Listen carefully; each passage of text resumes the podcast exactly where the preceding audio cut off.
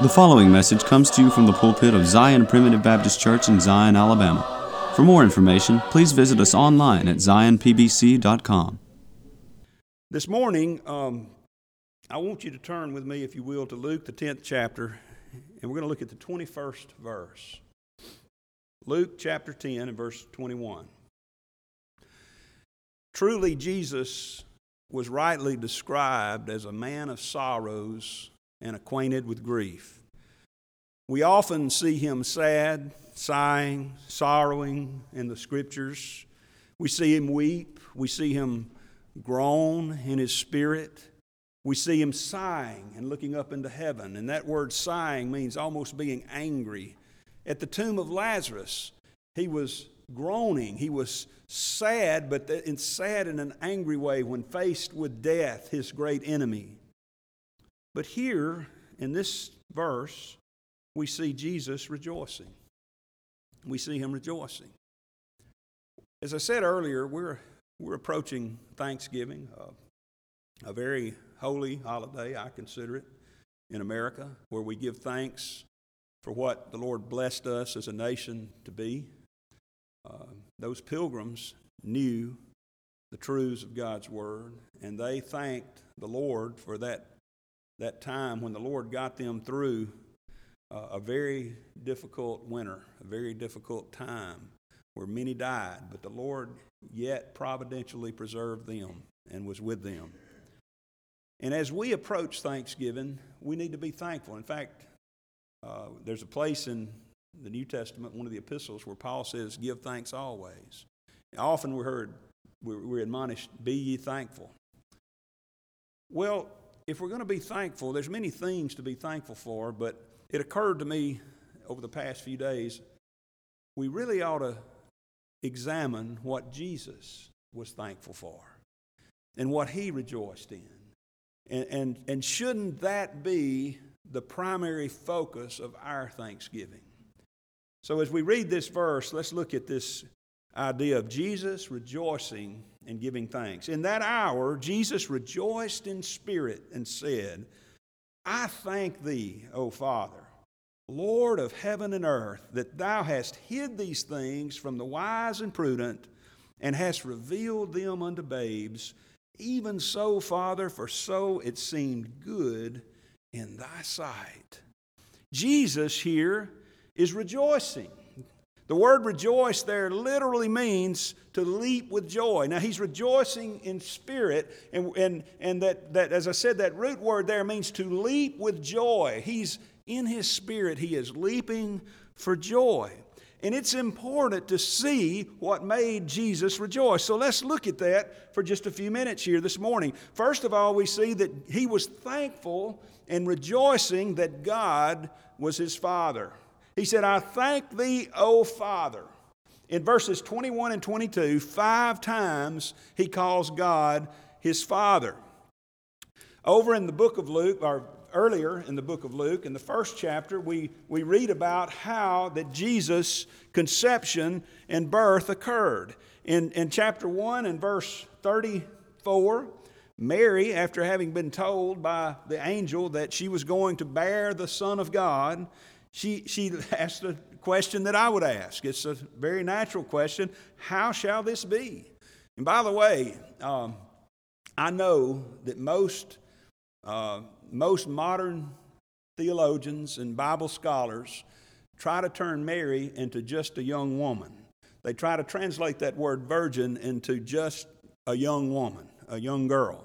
You know, back over in Isaiah, he says, Therefore the Lord himself shall give you a sign a virgin shall conceive and bear a son. Okay? Now, let me ask you a question. What kind of sign would it be if it was just a young woman that conceived and bore a son? That happens all the time, right? that's, that's the natural course of things. But it is not the natural course of things for a virgin to conceive and to have a son. And I remember Brother Sonny Piles saying that They're trying to change that. They're trying to make us forget about the miracle of his birth, but here, the Lord won't have it. He, even here, he made it clear. She asked the question okay, you may want to eliminate the term virgin, you may want to change it to something else, but she asked the question, How shall this be, seeing I know not a man? she affirms her status as a pure young woman there. And see, that is a sign. that is a very great sign to us. If, if that happens, that's a big deal. The other is just the natural course of things.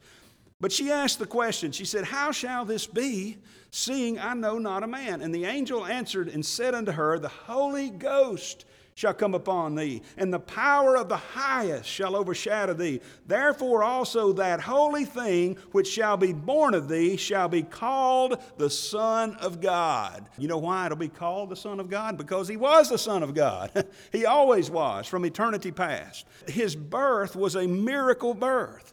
He calls God his Father. Why? Because God really was his Father. Now, I understand that Jesus Christ the Son and God the Father and God the Holy Spirit are co equal and they are one and the same. They manifest in three different uh, uh, entities there, if you will, three different ver- uh, ways that they manifest themselves, but yet they are one God. You say, Preacher, how, how, what is, explain that to me. I can't, okay? But I can believe it because the Bible tells it, okay? I can't explain to you exactly how God exists as a triune person, the three persons of the Godhead, and yet He's still one. But I know it's true because the Bible teaches us that it's true.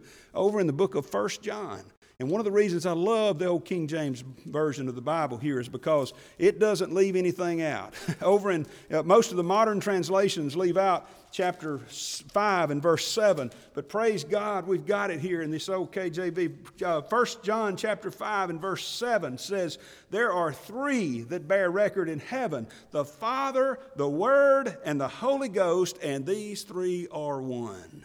The strongest scripture we have in support of the fact that God is one God who manifests in three persons, the Trinity.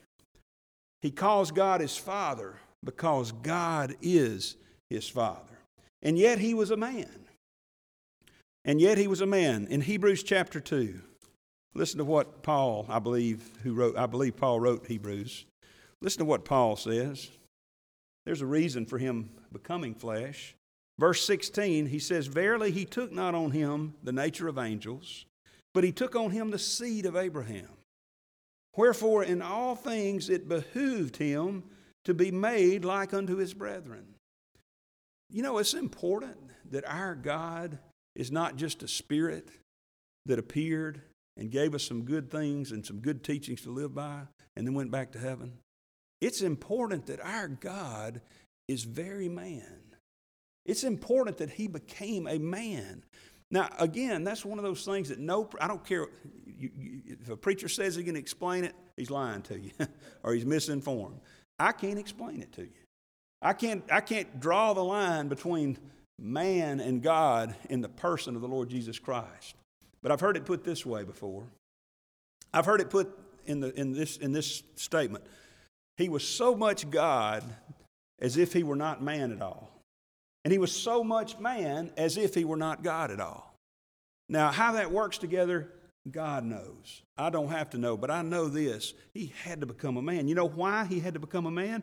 Go back up to verse 14 here in Hebrews 2. For as much then as the children are partakers of flesh and blood, he also himself took likewise took part of the same, that through death he might destroy him that had the power of death, that is the devil, and deliver them who through the fear of death were all their lifetime subject unto bondage. See, he couldn't come as a dog and die for a man. he couldn't come as a bull and die for a man. He had to come as a man to die for a man. And as God, he could, he could, uh, he could pay the sin debt, but he couldn't die. As man, he could die, but he couldn't pay the sin debt. But as God and man, he could both pay the sin debt and die for sins and save us. And he goes on, there's, there's some glorious truths here that we don't need to miss about our God. You know, sometimes we think of God, and we're going to talk about the sovereignty of God in a minute. And that is a very important fact that we ought to fall back on in every area of our lives. But don't ever miss the point that God is not just a God who sits high in the heavens. He's a God who looks low upon the men of this world. He's a God who deigned to leave his throne and to come down here and to experience sin in a way the Godhead had never experienced sin. Do you know how much God hates sin? If you have any questions about how much God hates sin, take a look at the cross. Because I'll tell you, if my son were about to suffer for somebody else's sins, I would be very tempted. In fact, I probably would go to that cross and pull him down and take him home and bind up his wounds and say, forget about those folks. But God loved his people so much that he was not willing to leave them in their sins. He was, he was purpose, he had purpose to send his son to die for their sins. And if God ever were going to wink at sin, wouldn't it have been on the cross where his precious son was dying? You know, I, I don't want to get too far afield this morning, but understand something about the cross. I know the, the physical suffering was terrible.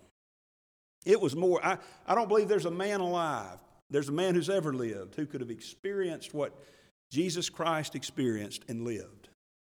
I'd have died, my heart would have burst asunder a long time before they started nailing the nails into my hands. I, I, I, he had been scourged with, with that scourge of cords. He had been, he had, he'd had that, that crown of those awful thorns. They're not just little stickers either. I've seen the thorns. They're, that, they're long and they're tough and they'll, They'll hurt. He'd, he'd seen those, that crown, he'd had that crown of thorns mashed down upon his brow and the blood pouring down. And by the time, we're told in Isaiah, uh, by the time he got to the cross and he was up there, his visage, his face, his, the way he looked was so marred you couldn't even tell he was a man.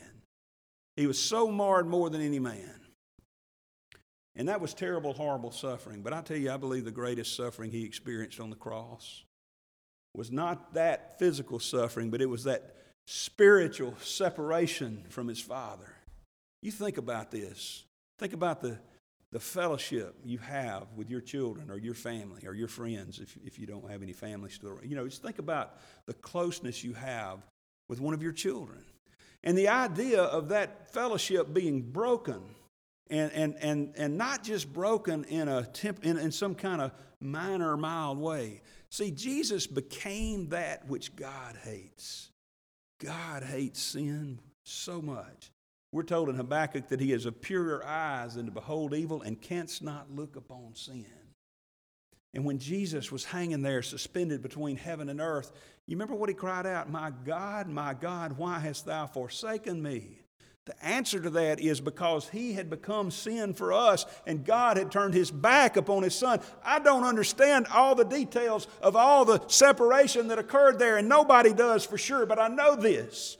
The God who had experienced perfect harmony and fellowship from eternity past there on Mount Calvary, experienced whatever time period it was, but it doesn't matter to God because time means nothing to God. A day is a thousand years, a thousand years is a day. And whatever time period it was, he experienced separation from him, from his very self. Oh, what pain that must have been. What, what suffering that must have been. And because he was God, he could do that for us. Because God was his Father. See, he called God his Father while he walked on this earth. Many places, you can, you can look them up if you've got a concordance. He called God his Father while he was on the cross. He cried out to him. And by the way, I want to point out something that I've been saying that's really just a little bit wrong.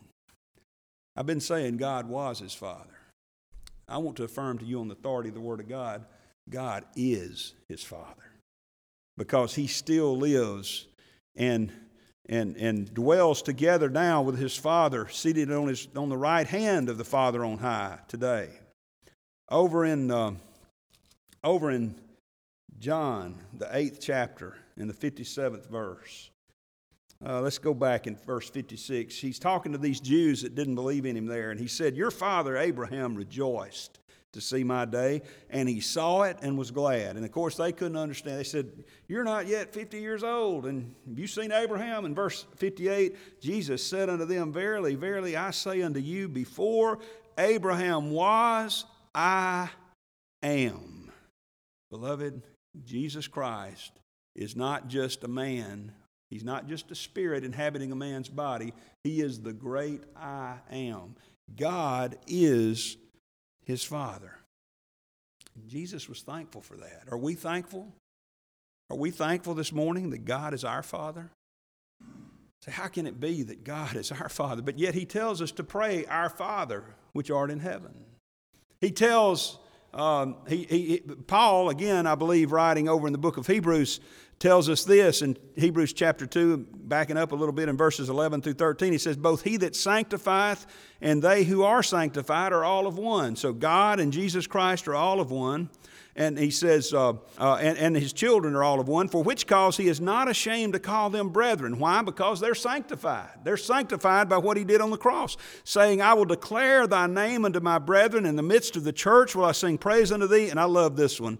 Again I will put my trust in him, and again, behold, I and the children which God hath given me. Isn't that glorious? Behold, I and the children which God has, hath given me. Do you know why God is your father? Well, we're going to see it here in just a minute, but it's because God loved you as a son or as a daughter. That's why. It's not because of something you did. It's not because of some prayer you prayed. It's not because of some act of righteousness you performed, because all our righteousnesses are as filthy rags. It's because God loved us before the foundation of the world. And by the way, that's the next thing that Jesus is thankful for. He says, I thank thee, O Father, Lord of heaven and earth. Here he says, I am thankful that you are sovereign. He rejoiced in the fact of God's sovereignty. Notice, as I said earlier, he rejoiced in spirit. He leaped for joy. he, he, he leaped and rejoiced with great exultation. This thrilled the spirit of Jesus Christ himself. Jesus is saying, I'm rejoicing that my Father is all powerful. I'm rejoicing. He's the Lord of heaven and earth. He is the one who holds all things by the word of his power. He is, he is the very God of this universe. And you see, he's because God is sovereign, all obstacles of life can be overcome. And by the way, because God is sovereign, Jesus Christ is also sovereign. I, I know that was part of his exaltation here. He was, he, I thank you, Lord, that you're the, the Lord of heaven and earth. And because you're the Lord of heaven and earth, that means I'm the Lord of heaven and earth. See, our Father, by the way, this same Father is our Father. He is bigger than all the other fathers that you can think of out there. He is the, you know, my daddy is bigger than your daddy. My daddy, daddy's greater than your daddy. There's nothing that my Father can't do. He, you know what? There was a great king named Nebuchadnezzar. I like old Nebuchadnezzar. I, I identify with him quite a bit. I, I don't know if he was a child of God or not. I kind of believe he was because he, he had some things to say about God that were clearly inspired of God. Now, I know, I know God can make the wrath of man to praise him, but I kind of sense some repentance in old Nebuchadnezzar there, some fruits of the Spirit. But be that as it may, whether you believe he was or whether you believe he wasn't, there was a time when Nebuchadnezzar got too big for his britches. he and he and you know the, the crazy thing about Nebuchadnezzar is he'd been told this was going to happen. He had a dream about it. And God said, There's going to be a time when you're going to get too proud and I'm going to bring you down. and Daniel told him what the dream was, and he said, King, let me just let me just beg you to change your ways so that the Lord won't do this. And I'm, I'm paraphrasing, of course. You can go read it over in the fourth chapter of the book of Daniel sometime. But of course, being a man, as we said about that human nature, his human nature popped right back up where it was. He's walking in the palaces there one day in Babylon. He said, Is not this great Babylon, which I have built by my hands? And he goes to being prideful about all that he'd done in life. And, and let, me, let me just say that's a lesson for us, child of God. There is nothing God hates worse than pride. When you lift yourself up against the God of heaven, you can expect to be smacked down, okay? Now, I know there are those that seemingly get away with it, but uh, Psalm 73 deals with that situation that there are those who are wicked and reprobates who, who seem to be blessed in this world, who, who have the good things of this world, but oh, their feet are upon very slippery places, the psalmist writes. But here's Nebuchadnezzar, and he, he's lifted up with pride, and God smites him. And he's turned out into the pasture, and he becomes like a wild beast, eating grass, and his, his, he grew like it were fur upon his body. And, he, and this is the great king of Babylon. This is the greatest king of that day. His word was law. He had the power of life and death. If he decided he didn't like you, he could just have you executed with no repercussions. He had all the power that a man could have in that day. But guess what happened? God showed him that he didn't have all power after all.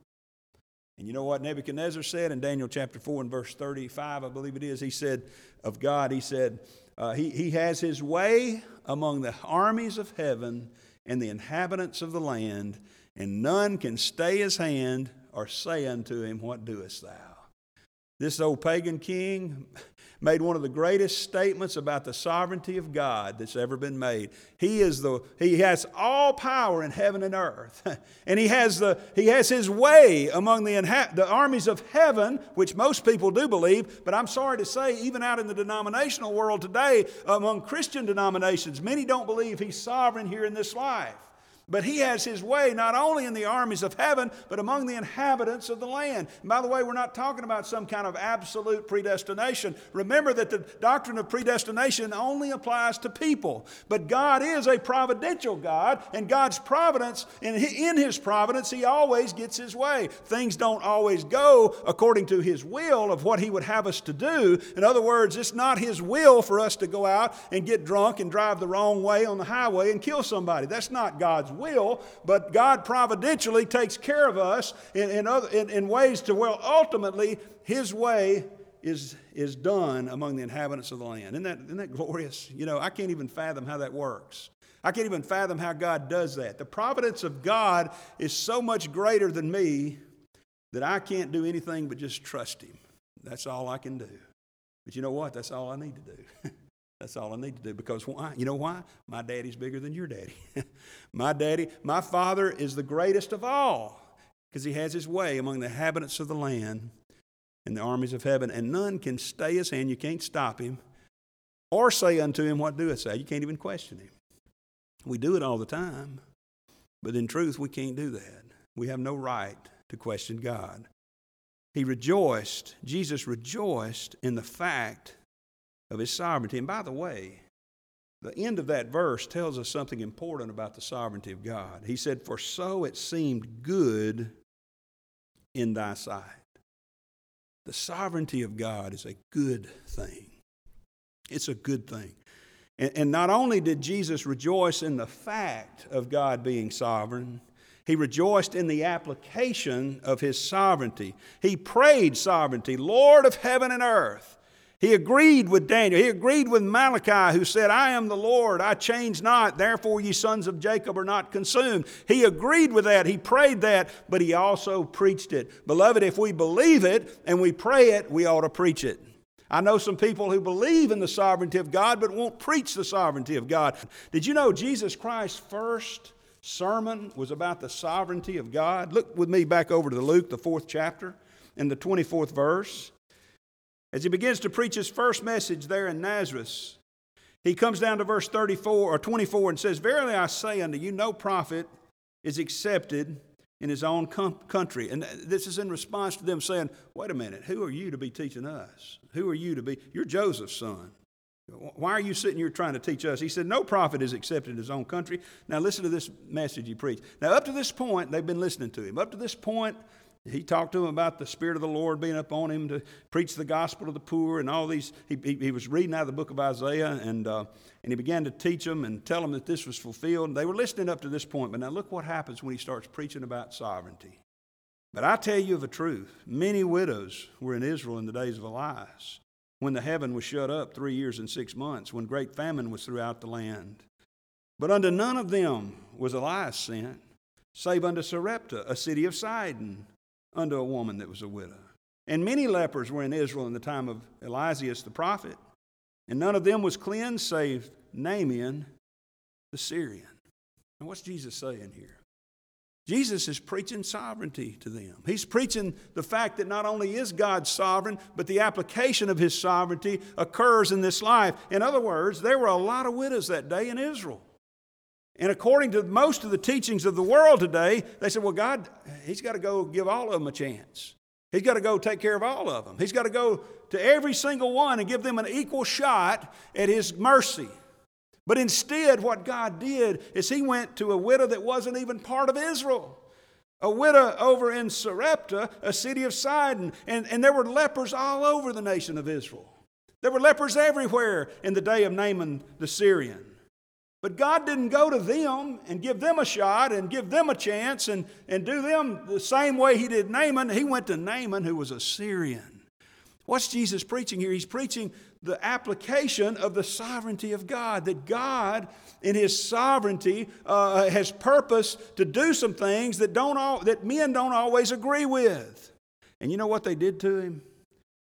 They didn't sit there and say, Boy, this is interesting. I, would like to hear this some more. They didn't say, uh, Yeah, I get that. God is sovereign. No, it says they all in the synagogue, when they heard these things, were filled with wrath and rose up and thrust him out of the city and led him to the brow of the hill whereon their city was built, that they might cast him down headlong.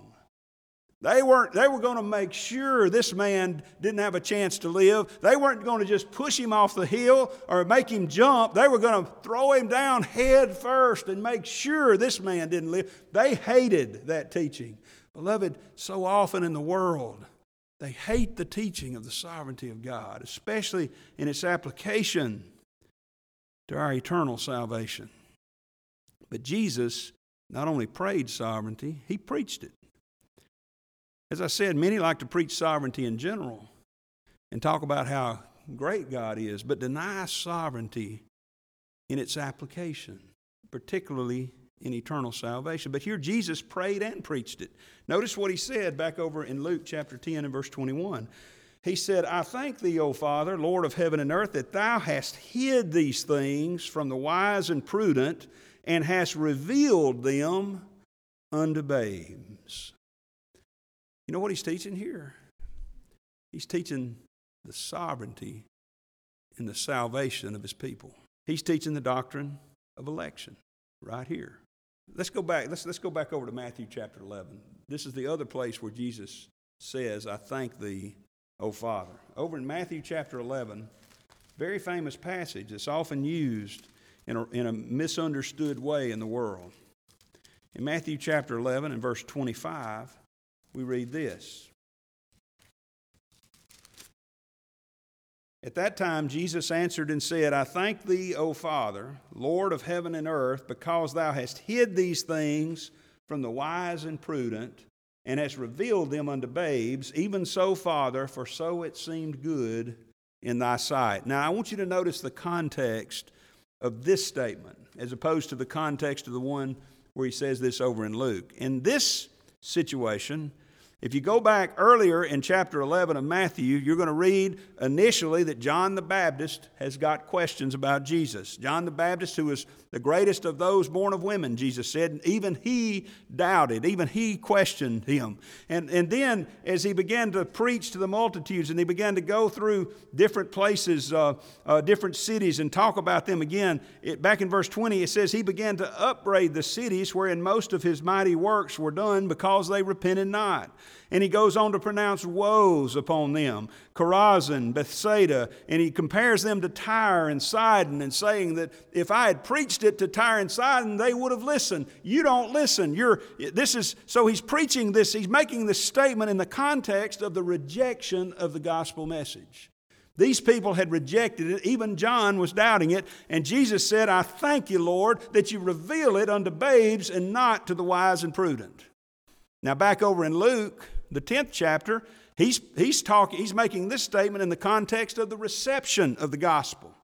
He had sent his disciples out to preach in chapter 10, and, and, there were some powerful results of that. There were people that responded. In verse 17, the 70 returned again with joy, we're told, saying, Even the devils are subject unto us through thy name. They had a great victory, if you will, in preaching the gospel over there. And, and Jesus makes the same statement in the face of the reception of the gospel that he makes in the face of the rejection of the gospel. You know what that tells me? That God is sovereign in every case. God is sovereign in every case. Over in John, the first chapter, and about the 10th verse, he says, He came unto his own, and his own received him not. In verse 12, there were some that received him. He said, As many as received him, to them gave he power to become the sons of God, even to them that believe on his name. We, we dealt with this, I think, last Sunday night a little bit. And, um, and we saw that those who receive Jesus are those who believe in, on Jesus. They're, they're, they're one and the same. But so many times the world gets it mixed up. And, and you hear this often you got to believe in him in order to be born again.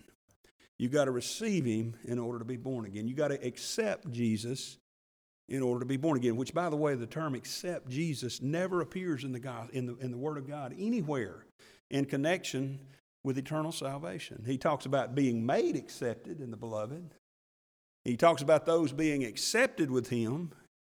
But it doesn't talk, but anyway, be that as it may, the world says you've got to do these things in order to be born again. But notice what it says here in verse 13. See, verse 12 is a great verse, but so is verse 13.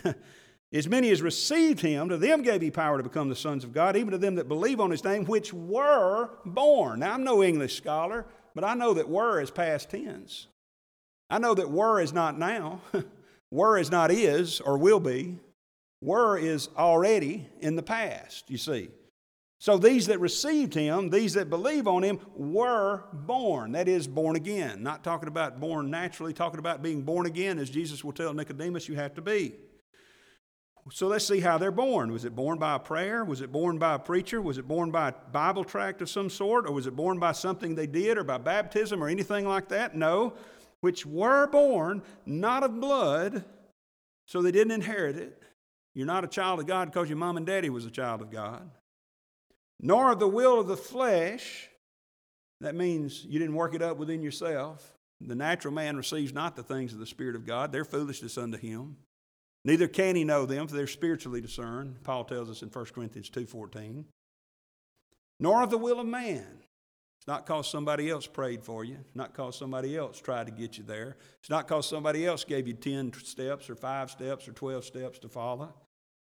So, how is it that we're born? But of God. But of God. It goes all the way back to God every time. You see, Jesus rejoiced in this. He said, I'm so thankful that you have hid these things from the wise and the prudent. See, if, if now look, it doesn't mean he doesn't save anybody that's wise or anybody that's prudent in the sense of the intellectual ability. But it just means that those who see themselves as wise and prudent and capable of earning or attaining eternal salvation, they're not the ones that get it. it's the ones that are babes. Think about a little baby. How much can a little baby do for himself? A little baby has to be taken care of.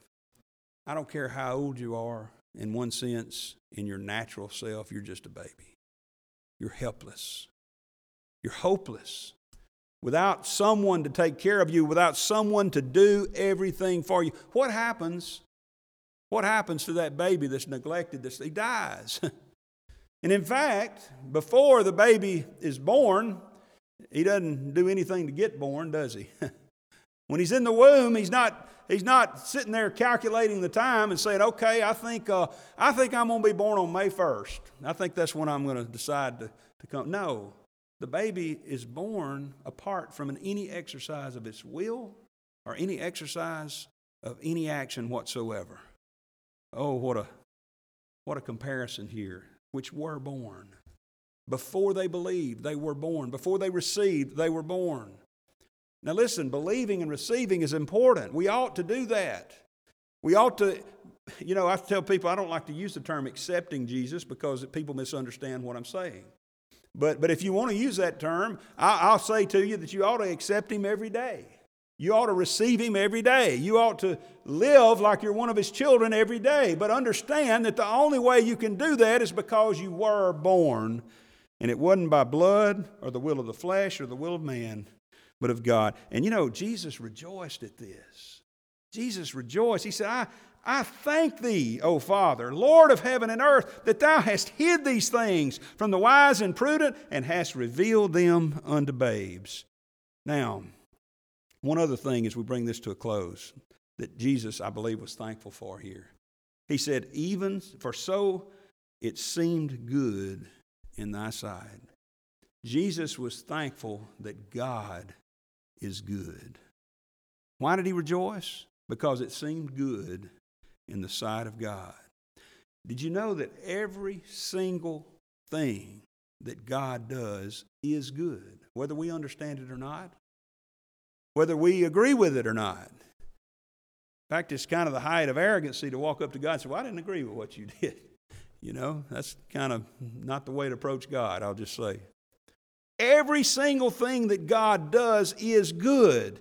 Every act that He performs is motivated by goodness, it is permeated by goodness, it results in goodness. Everything He does is good because God by nature is righteous. God by nature is good. He's called the righteous God in Psalm 7 and verse 9. In Revelation chapter 16 and verse 7, the Revelator writes, I heard another out of the altar say, Even so, Lord God Almighty, true and righteous are thy judgments. Everything he does is true and righteous. Listen, everything I do is not true and righteous.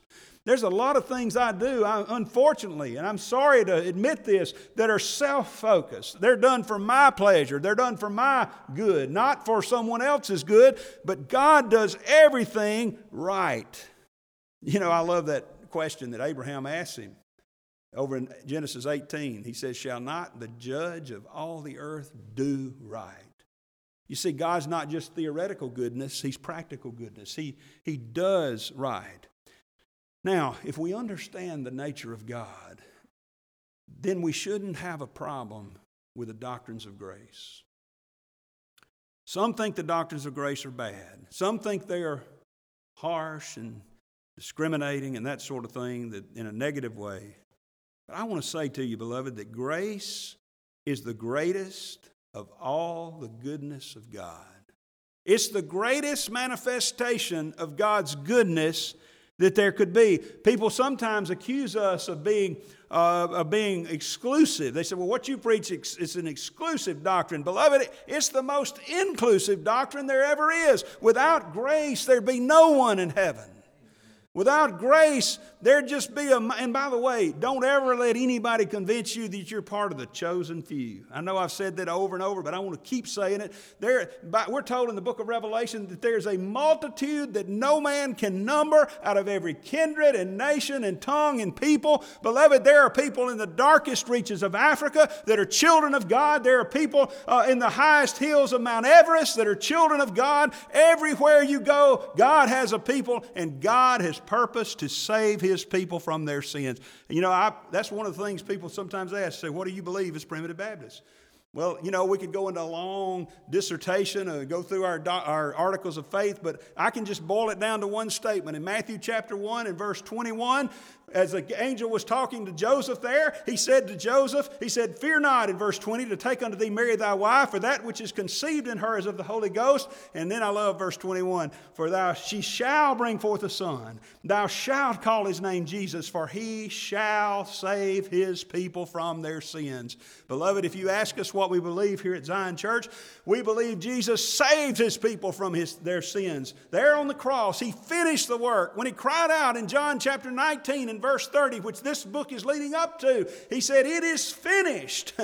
Praise God, I believe it was finished. There's nothing left to do. But you know, the glory of that is that there's nothing we could do. See, that's the part we miss sometimes. People get upset sometimes about the doctrines of grace. They don't understand them if they get upset.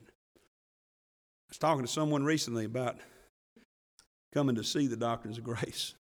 And he made the statement, as I've shared with you, he said, Once you see total depravity, everything else just falls into place.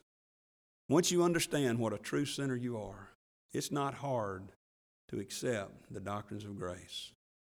See, that's what Jesus is rejoicing in. He's rejoicing in the fact that there's no, there's no proud Pharisee that's going to be walking the streets of gold saying, Me and Jesus, we, we got here together. But praise God, there's going to be no destitute publican left out. Isn't that glorious? The one, you know, sometimes I've, I've said this as we bring this to a close. I've said this, heard this before, that somebody says, Well, you believe there's people out there that, uh, that just want to go to heaven and love Jesus, but can't because they weren't chosen in Christ before the foundation of the world. Those people don't exist. Anyone you find seeking and serving the Lord, we're told about Cornelius that in every nation, he that feareth God and worketh righteousness is accepted with him. Not will accept him, but is accepted with him. Jesus rejoiced and was thankful that God was sovereign, that God was his Father and the Father of all of his people, and that God is good. And beloved, in this week of Thanksgiving, we ought to be thankful for that too. You see, the message of grace is good news to the sinner.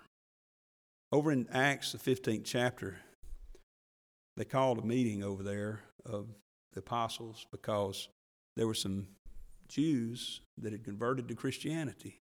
And I'm sure they were children of God. I'm not questioning whether they were or not, but they, they misunderstood the teachings of Jesus. And they said, it's not enough that you're just a believer. It's you got to also be circumcised and keep the law of Moses. There's something you got to add to, to what Jesus has done. You know, I know there's nobody out there teaching you've got to be circumcised and keep the law of Moses in, in a literal sense today, but anything you find in the world that adds to what Jesus has done on the cross is just the same situation as what they were facing in Acts chapter 15.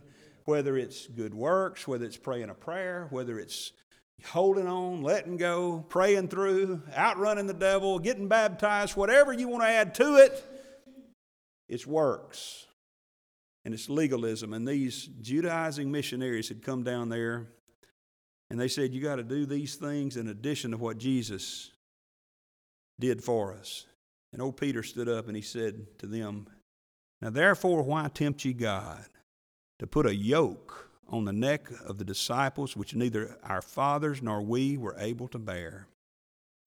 But we believe that through the grace of the Lord Jesus Christ, we shall be saved, even as they.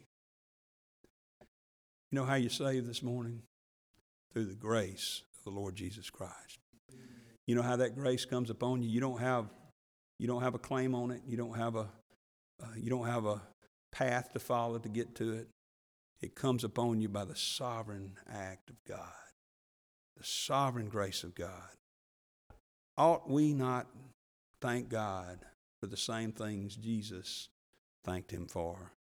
Beloved, in this Thanksgiving week, I believe the greatest thing we have to be thankful for is the grace of God that bringeth salvation to every single one of His people. We thank you for listening to today's message. For more information, please visit us online at zionpbc.com.